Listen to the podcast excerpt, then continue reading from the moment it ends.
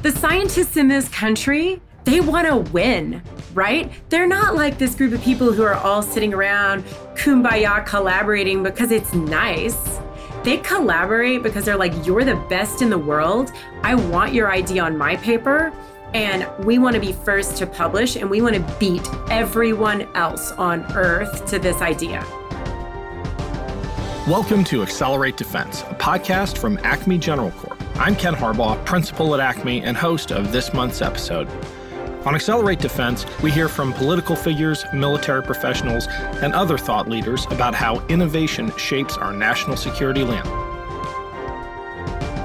My guest today is Dr. Melissa Flagg. She's a senior fellow at Georgetown's Center for Security and Emerging Technology and has served in a number of roles within the Department of Defense, most recently as Deputy Assistant Secretary of Defense for Research. Dr. Flagg, thanks so much for coming on Accelerate Defense. Thanks so much for having me.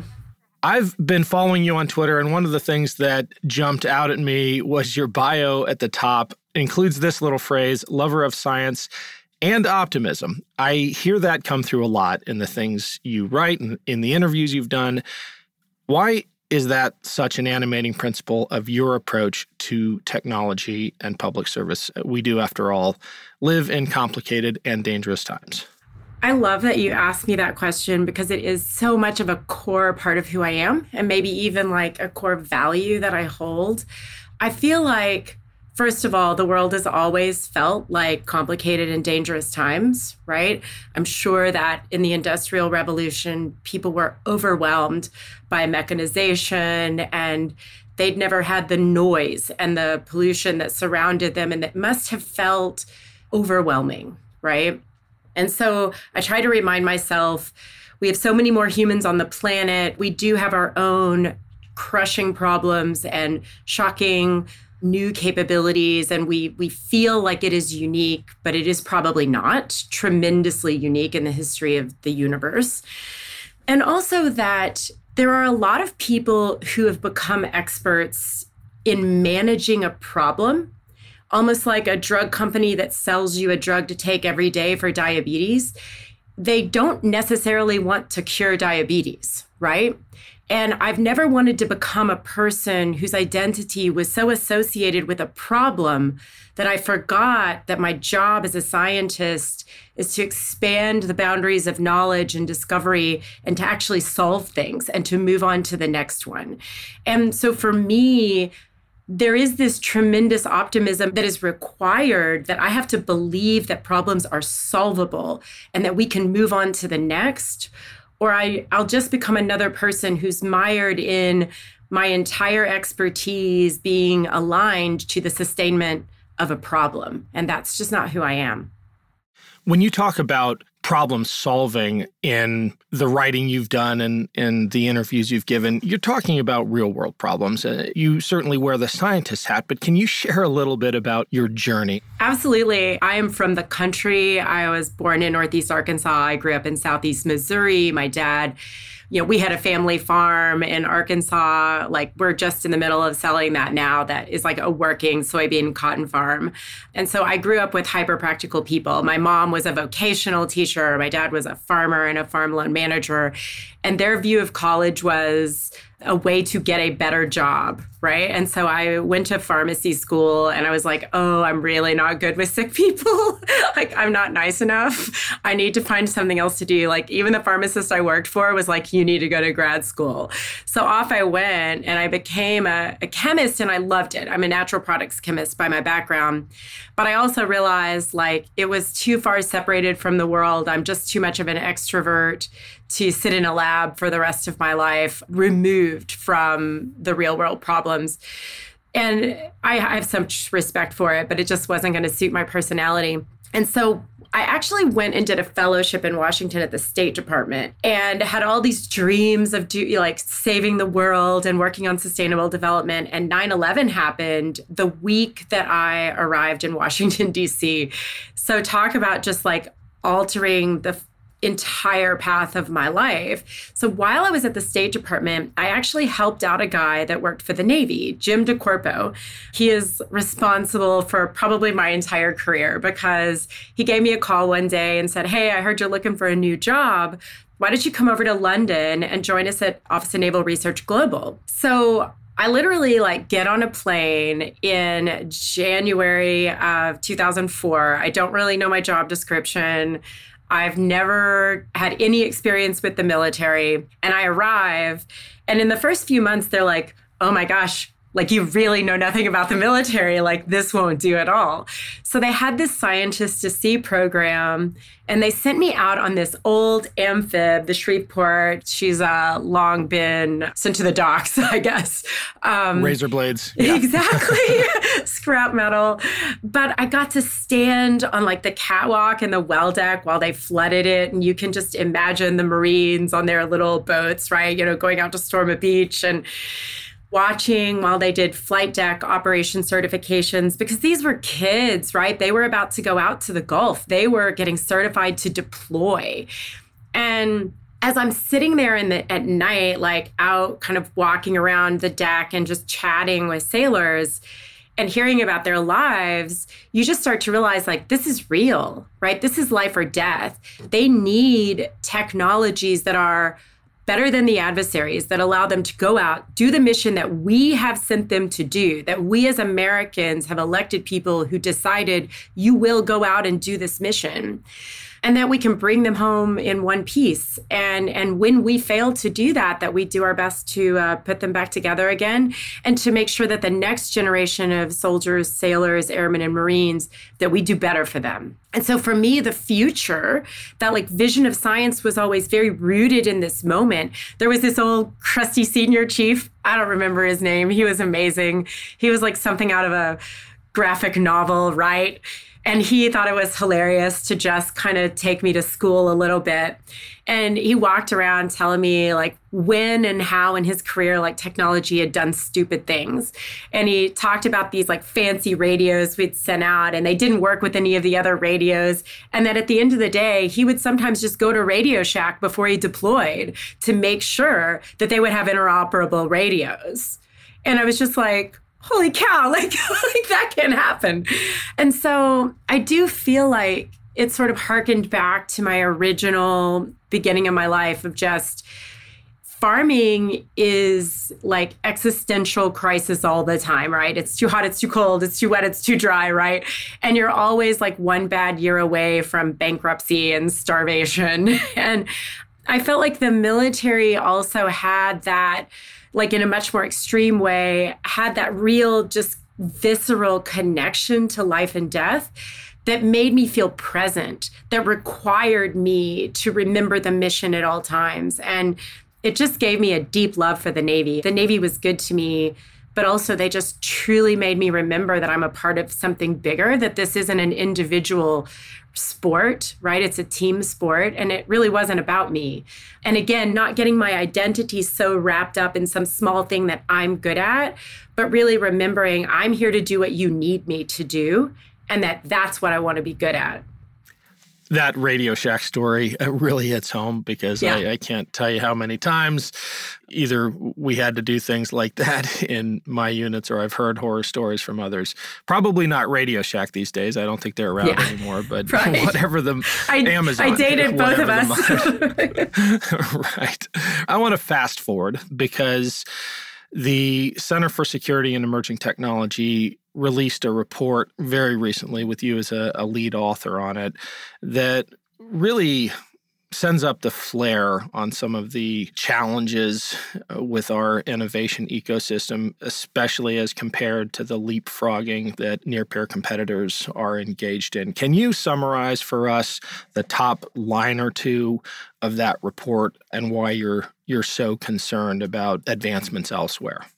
So, I mean, I, I think there are a couple of maybe just bottom line statistics that are important to put out, which is first of all, the world is not changing when it comes to the landscape of science. The world has already changed. We decided to get worried about it this year, but this is not new.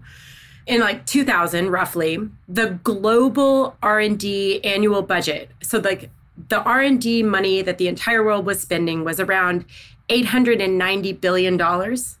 Today that's well over 2.2 trillion dollars annually. The US has gone from in the 70s being almost 70% of global R&D to now being 25% of global R&D and that is not because we spend less. It is because the world looked around and realized, "Oh, this is good for our economies. This is how we become strong as a military."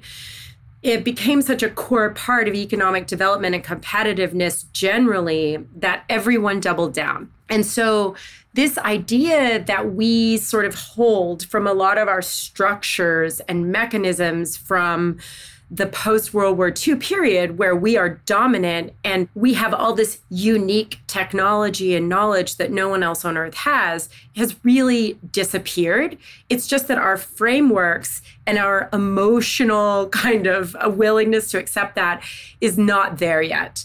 I think the other thing that's really powerful and really interesting and really challenging about this global competition is that militaries tend to like things to be organized, top down, strategic, highly structured, basically autocratic, right? Which is good in a military structure, but which doesn't work very well when you comes to a country like the United States, who we play to our strengths when we're working from the bottom up. Like that is who we are as a nation. It's part of our founding principles from as far back as the 1700s.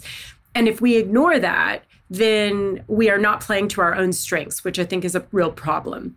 So if you also look at the change just domestically when it comes to R&D, if you go back to the 70s, you also saw a very similar ratio within our country where about 70% of the R&D was federally funded. And so industry and universities were tightly aligned to the federal government because they were the overwhelming source of R&D funding. Today, the federal government is less than 22% of domestic R&D funding.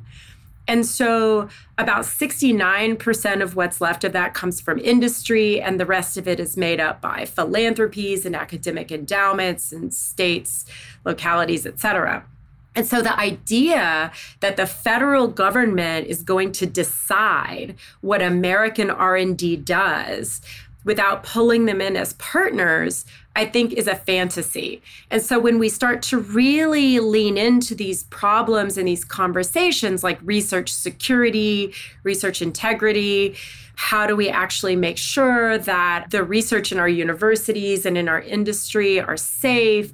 How do we really make sure that we are innovating at a pace that keeps us competitive with our adversaries and helps us to understand how to better collaborate with our allies it's really challenging because the federal government shows up to be in charge of that but they really don't represent the majority of american r&d and so again our structures and our emotional connection to being quote unquote in charge as the federal government has not really caught up with a reality of disaggregation that has already happened. We've had a massive decentralization in our R&D structure really reverting back to a norm of the pre-world wars but that feels very different because it's definitely a departure from our lived experience of those of us who are who are still walking this earth but we really are challenged because now we look at a country like China that is about 25% of global R&D as well. So let's go back and let me just emphasize the US is 25% of global R&D.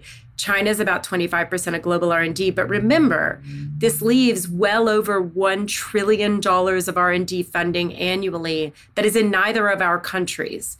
So the idea that we're going to frame this global situation as a bilateral competition is a little crazy and really leaves a lot of collaborative assets on the table and also leaves a huge space for being technologically surprised if you're not looking at what's developing in a lot of this sort of more neutral space.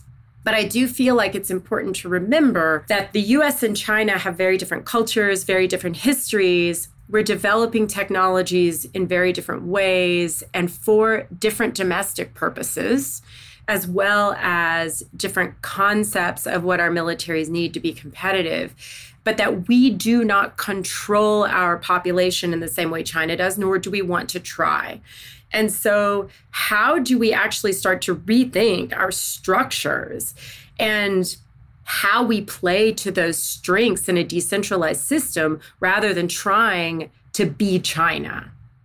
I want to get to that rethinking of our structures because you have said that there's plenty of money uh, when you talk about the decreasing share of r&d that federal investment represents you're not necessarily bemoaning that fact you're calling attention to the antiquated structures around it. And I'm drawn to this quote in particular of yours because it brings in not just the industrial investments, but some other players as well. You wrote, how do we empower all of the industrial and philanthropic foundations that we have, not to pit them against each other to get to the cheapest thing, but to actually build up the nation while we're building up the military? Would love your reaction to that. Absolutely. I feel like that we as a government decided that we were going to pretend to be a company. We got sort of enamored with Silicon Valley, right?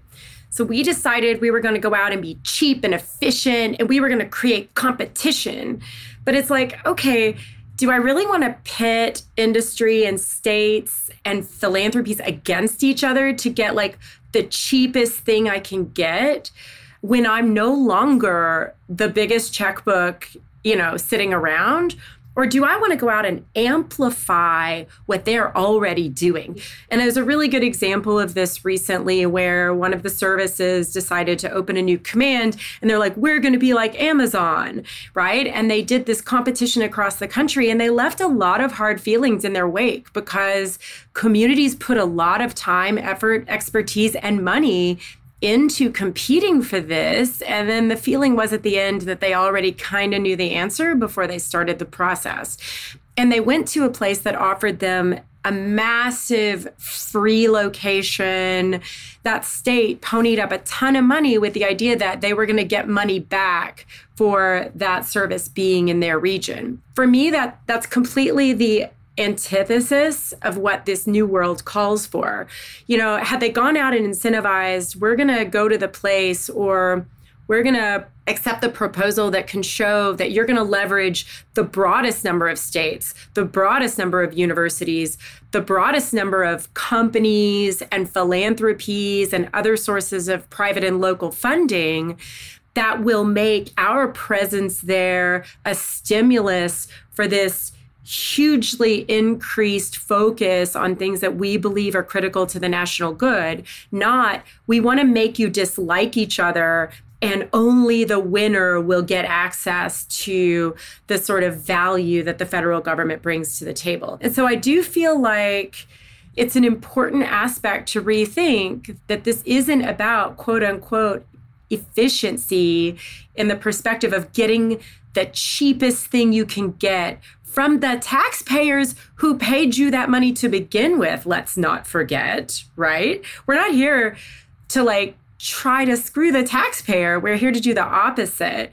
And so for me, we've really got to force places like the military to rethink what efficiency means talk to us about your war on efficiency. what does that mean and how's it going? Oh, I'm failing miserably, but I still am tilting at that windmill, Ken. I do believe the pendulum has swung way too far, right? So let's think about innovation because, you know, I am the science guy. You know, I spend a lot of my time thinking about things like, quantum and artificial intelligence and synthetic biology and novel materials things that will give soldiers, sailors, airmen, and Marines who are born today an opportunity to stay safe, relevant, and effective on the battlefield, right? And in order to do that, if you're worried about picking a winner or picking an idea today from the thousand budding ideas that we have no idea which one is going to be the best, and only focusing on that and doing it as cheaply as possible, you've lost this competition. Period, full stop. You've lost. It isn't the way science works. You don't get to schedule an intellectual breakthrough in five years on a Wednesday at 12 p.m. It just isn't how it works, right?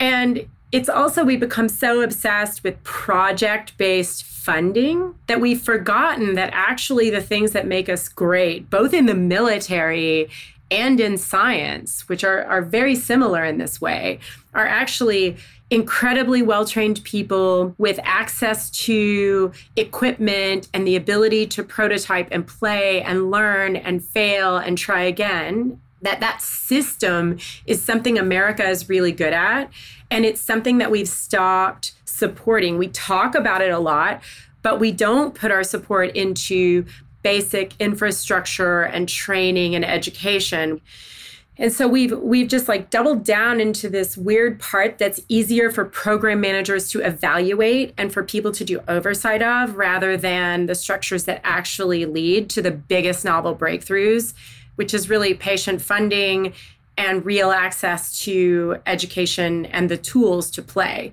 right? The tools to experiment. And the military is the same way. If you go back and you think about the types of experimentation that we allowed uniform officers to do in the 70s, those things would never be allowed today.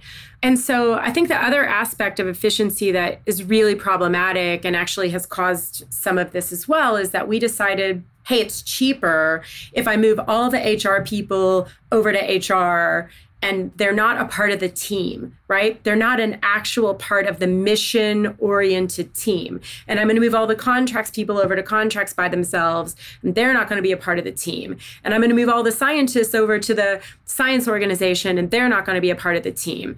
But it was cheaper, quote unquote, it's efficient to have all the HR people together and the contracts people together for everything except accomplishing the mission.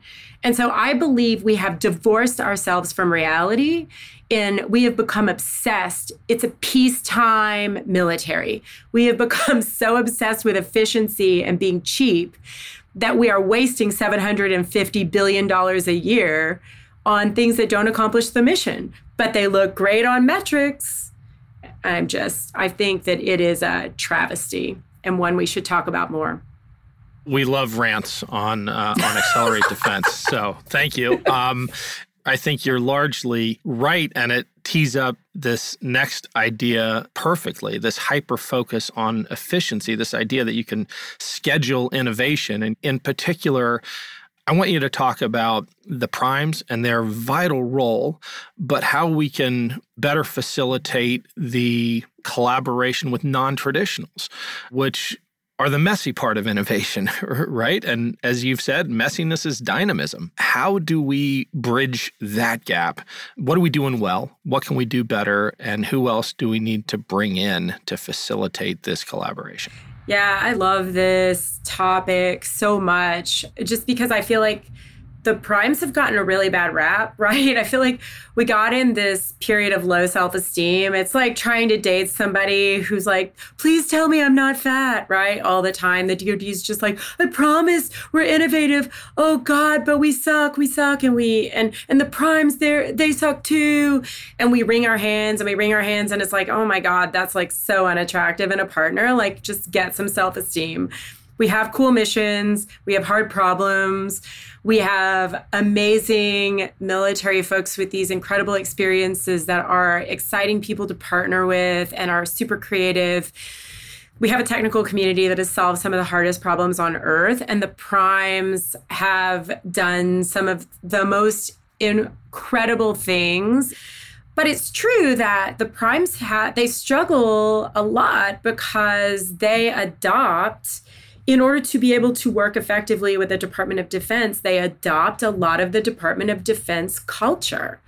And so, this culture of hyper accountability, this culture of oversight of everything, of do not take risk on contracts or anything else, limit the people you can hire, to a highly clearable cadre of people based on very old clearance requirements, right? The idea that you're going to not give someone a clearance because they're smoking pot in a state where it's legal is crazy, right? And yet, here's where we are. And so the primes have found themselves becoming almost more extreme versions of DoD. They it's very hard for these guys to accomplish what they need to accomplish within the requirements and structures and constraints that are placed on them. So they have a lot of challenges, and yet they've still created, you know, I think there right now is happening in the Army is like this test of a laser on a Stryker tank that they actually took over the line in less than three years. from the time that DoD or Army finally said, we're just going to do it.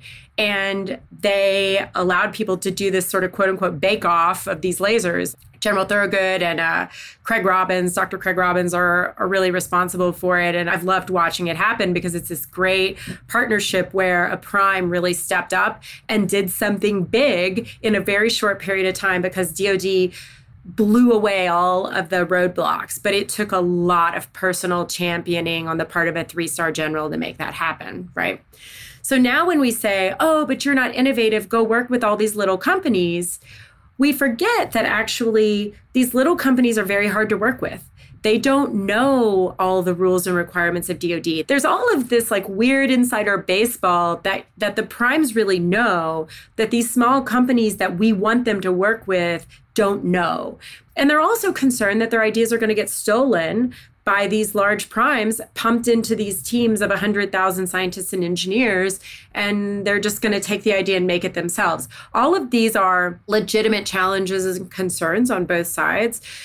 I feel like we really need Congress in the NDAA to give the DoD some room to experiment with primes where everything isn't necessarily a full and open competition, right? Where we could sit down with a prime and say, let's share a competition where we have like a goal we want to accomplish. We'll guarantee you a contract at the end and we'll help like co-fund or something the space right where all of these small companies can come in and sort of vie against each other for the best cool idea and then you integrate that in.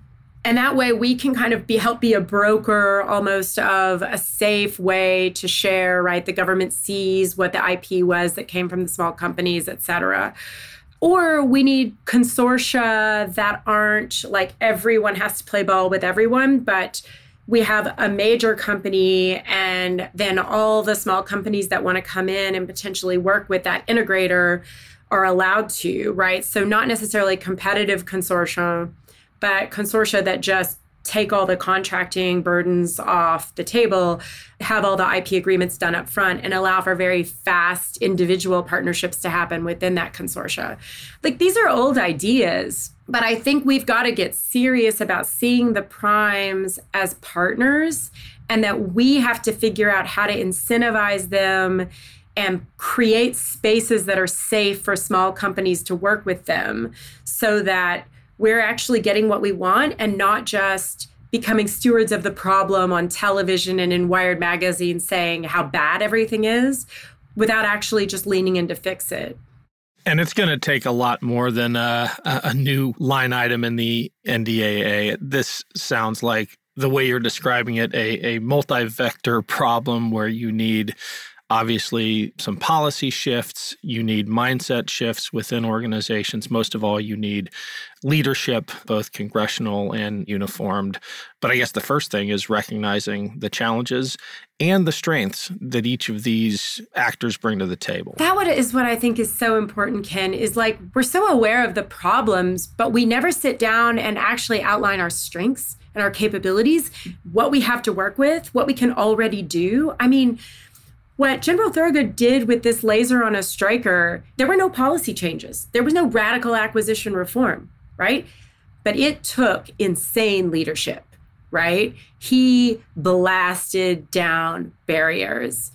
And that is what it takes right now. It takes sheer brute force at a very high level for three full years in order to accomplish it. So it's not illegal. It's just disincentivized at every single level of the system. And so I agree with you. This is a huge change that needs to happen. But if we don't start recognizing the actual goal and going in with a scalpel and changing the incentives in every part of this structure, which doesn't take anything from Congress, which doesn't take any radical acquisition reform, but it does take leadership.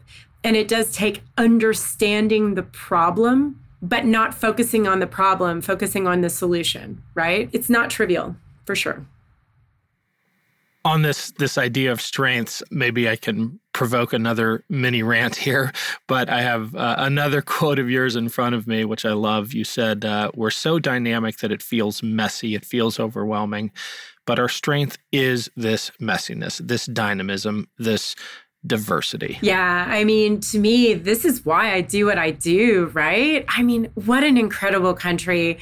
The scientists in this country, they want to win right? They're not like this group of people who are all sitting around kumbaya collaborating because it's nice. They collaborate because they're like, you're the best in the world. I want your idea on my paper and we want to be first to publish and we want to beat everyone else on earth to this idea right? And the engineers are like yeah yeah, yeah all you scientists and your ideas i want to be the first one to make it work right? And they're fighting with each other and the companies are like yeah yeah yeah you engineers i want to be the first one to prove i can actually make money on it right? I want to make a product that sells that can plug into other stuff. And these primes are like yeah yeah yeah all you startups I want to find out a way to stick that into a jet or a ship or a submarine, right? A platform and see if we can actually make it like scale in its capability, right? Scale in its impact to something really big and the big integrated product. To me, at every step of the way, so much of this is characterized by competition, by secrecy, by sharp elbows, by a weirdly high level of arrogance and hilariousness that is incredibly opaque, terribly messy, and deeply offensive to people who want to be in charge of stuff from on high and say, But I scheduled an intellectual breakthrough on that Wednesday in five years at 12 p.m. And I'm not 100% sure that you're where I'm, you're supposed to be on your roadmap right now, right? And they're just like, eye rolls, laughing at you. And what I believe we ought to be doing is working through like that is our strength. That is the clay that we have in this country to make into something. Why don't we stop trying to change the clay into some other material? right? Why don't we start focusing on what are all the systems and structures and organizational architectures and leadership styles that work to convert that clay into the systems capabilities that I need for the military and for the greater national good. Like, I don't understand why we're so focused, and here is the rant, right?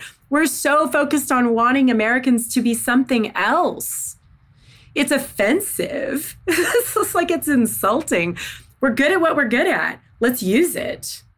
You've got a, a, new paper coming out, and I was hoping you could give us a, a, bit of a teaser on innovation tourism. Yeah, so I hear so much about how we have these small innovation offices, the X offices, I call them, right? The formerly known as DIUX and Naval X and AFWERX and SOFWERX, and the Army version doesn't actually have an X on it, so I'll cut them some slack. but all of these small offices that are supposed to go out and act like venture capitalists and they're going to run around and do prizes and find small companies that are doing cool things and give them like SBIRs and STTRs or whatever. And we do all of this through research and development money. And it's like DoD had a collective stroke and just like forgot that R&D money isn't how we buy systems, right? I mean, the DoD doesn't make stuff. We buy stuff and we buy stuff through procurement dollars. And procurement dollars are in the POM. And anything you're doing in r&d is small potatoes right? I mean the 6-1 to 6-3 basic research to advanced technology accounts are like less than 10% of the total r&d accounts and this is the money that like six three dollars is where a lot of these X offices are being funded. And they're being funded like I think DIU's funding is somewhere around, I don't know, 60 million a year or something. And we're gonna fix the 140 billion annual budget of procurement. We're gonna fix that with like an office that's given out research dollars to companies. In my mind, these offices are they're great. I'm not mad at these offices. I'm mad at the expectation we've placed on them, right? These offices are going out and it's like akin to buying a t-shirt at a shop in a town where you're going as a tourist, right? You're going to go in, is that shop glad you bought a t-shirt? Yeah. Is that t-shirt you bought going to keep them in business? No. If you want to keep them in business, they need you to have a standing order of 5,000 t shirts a month, right? Not one when you were on vacation and then you left and went on vacation to another town to buy a t shirt there. So we come around, we give them a SBIR here, we give them a SBIR there. Even if we give them a phase two or phase three SBIR, which is like up in the millions, that still doesn't keep a business in business very long, right? And so why don't we tell procurement officers, PEOs and, and program managers, you are required to explain how you have leveraged the knowledge of these innovation offices before you wrote an RFI or a solicitation for a contract. You are required to make sure that you've kind of articulated, yeah, we know what the state of the art is because we've talked to these tech scouts in these offices, and we are reflecting a de risked state of the art in our solicitations. And if companies come back and say they can't do it, we will happily give them a list of small companies that we know can do it because we've already funded them with SBIRs or other small research grants and prizes. It's not rocket science, but we've we've confused these sort of innovation offices that are much more like tourism than they are strategy with having an overall innovation strategy that's somehow going to solve a problem and we've literally not touched the one incentive that is in charge of what actually goes into fielded military systems, the program managers, which seems insane to me. It occurs to me in talking to you that for someone in a profession that is by nature forward looking, you have a historical perspective on almost everything. As we close, I'm wondering if you can give us your thoughts on how that helps you as an innovator to be able to look back through a historical lens. I'm going to credit a long dead historian, A. Hunter Dupree, for giving this to me. Several years ago, I read Science the Endless Frontier by Vannevar Bush, and it occurred to me that I didn't know very much about the United States pre World War II. That in science and in the military, it seems like history starts in World War II and we never talk about anything else. So I found this book that he had written, which was Science in the Federal Government from like the 1700s to 1940. And I read this book. And then I also read this short collection of essays that he wrote during the Industrial Revolution or that he compiled. And in so many of those essays, they're talking about Germany, but you literally could just replace China today and I guess it just kind of blew my mind that we'd forgotten that there were lessons to be learned about who we are as a people, how we created these structures that we have, and like how we fought against these structures, right? Pre World War One for centuries, and then kind of accepted this massive centralization. And now we're kind of fighting against it. And so for me, it helps me to look back and say, oh, there's a reason for this. So you don't need to think this is the end of time or the end of the world or the end of democracy. Like we have been here before. And actually, there are ways that we coped with it, and there were ways that we sort of found our way through that historically. So it gives me a source of optimism. I mean, history really does make me feel that optimism is realistic. And I think as an innovator, I look back at some of the problems that we solved and I realize like these problems are solvable it isn't impossible to do something hard. So we should just get on with it. We've siloed these relationships between scientists and engineers and like startups and small innovators and large scaling kind of capabilities. We've siloed it so much that they're fighting against each other. And I feel like we need to get rid of this idea of a pipeline and start thinking about it as soup. And we keep tasting the soup, and you're like, hmm, it could use a little more of this, it could use a little more of that, right? And what we're trying to do is get it perfect, but it's a work in progress and it can take a long time. And like that's a, again is something to celebrate. And this this history anchors me in the fact that it's possible. We've done it time and time again. We can do it if we just get out of our own way. Well, Dr. Flagg, it has been great having you. Thanks so much for sharing your insights. Thanks so much. It was a lot of fun. Thanks again to Dr. Melissa Flagg for joining us on this month's episode of Accelerate Defense. If you enjoyed today's episode, please rate and review Accelerate Defense on Apple Podcasts. It really helps other listeners find the show. And follow the series today wherever you get your podcasts so you can get each episode in your feed when they come out every month. Accelerate Defense is a monthly podcast from Acme General Corp. Our producer is Isabel Robertson. Audio engineer is Sean Rule Hoffman. Special thanks to the team at Acme. I'm Ken Harbaugh, and this is Accelerate Defense. Thanks for listening.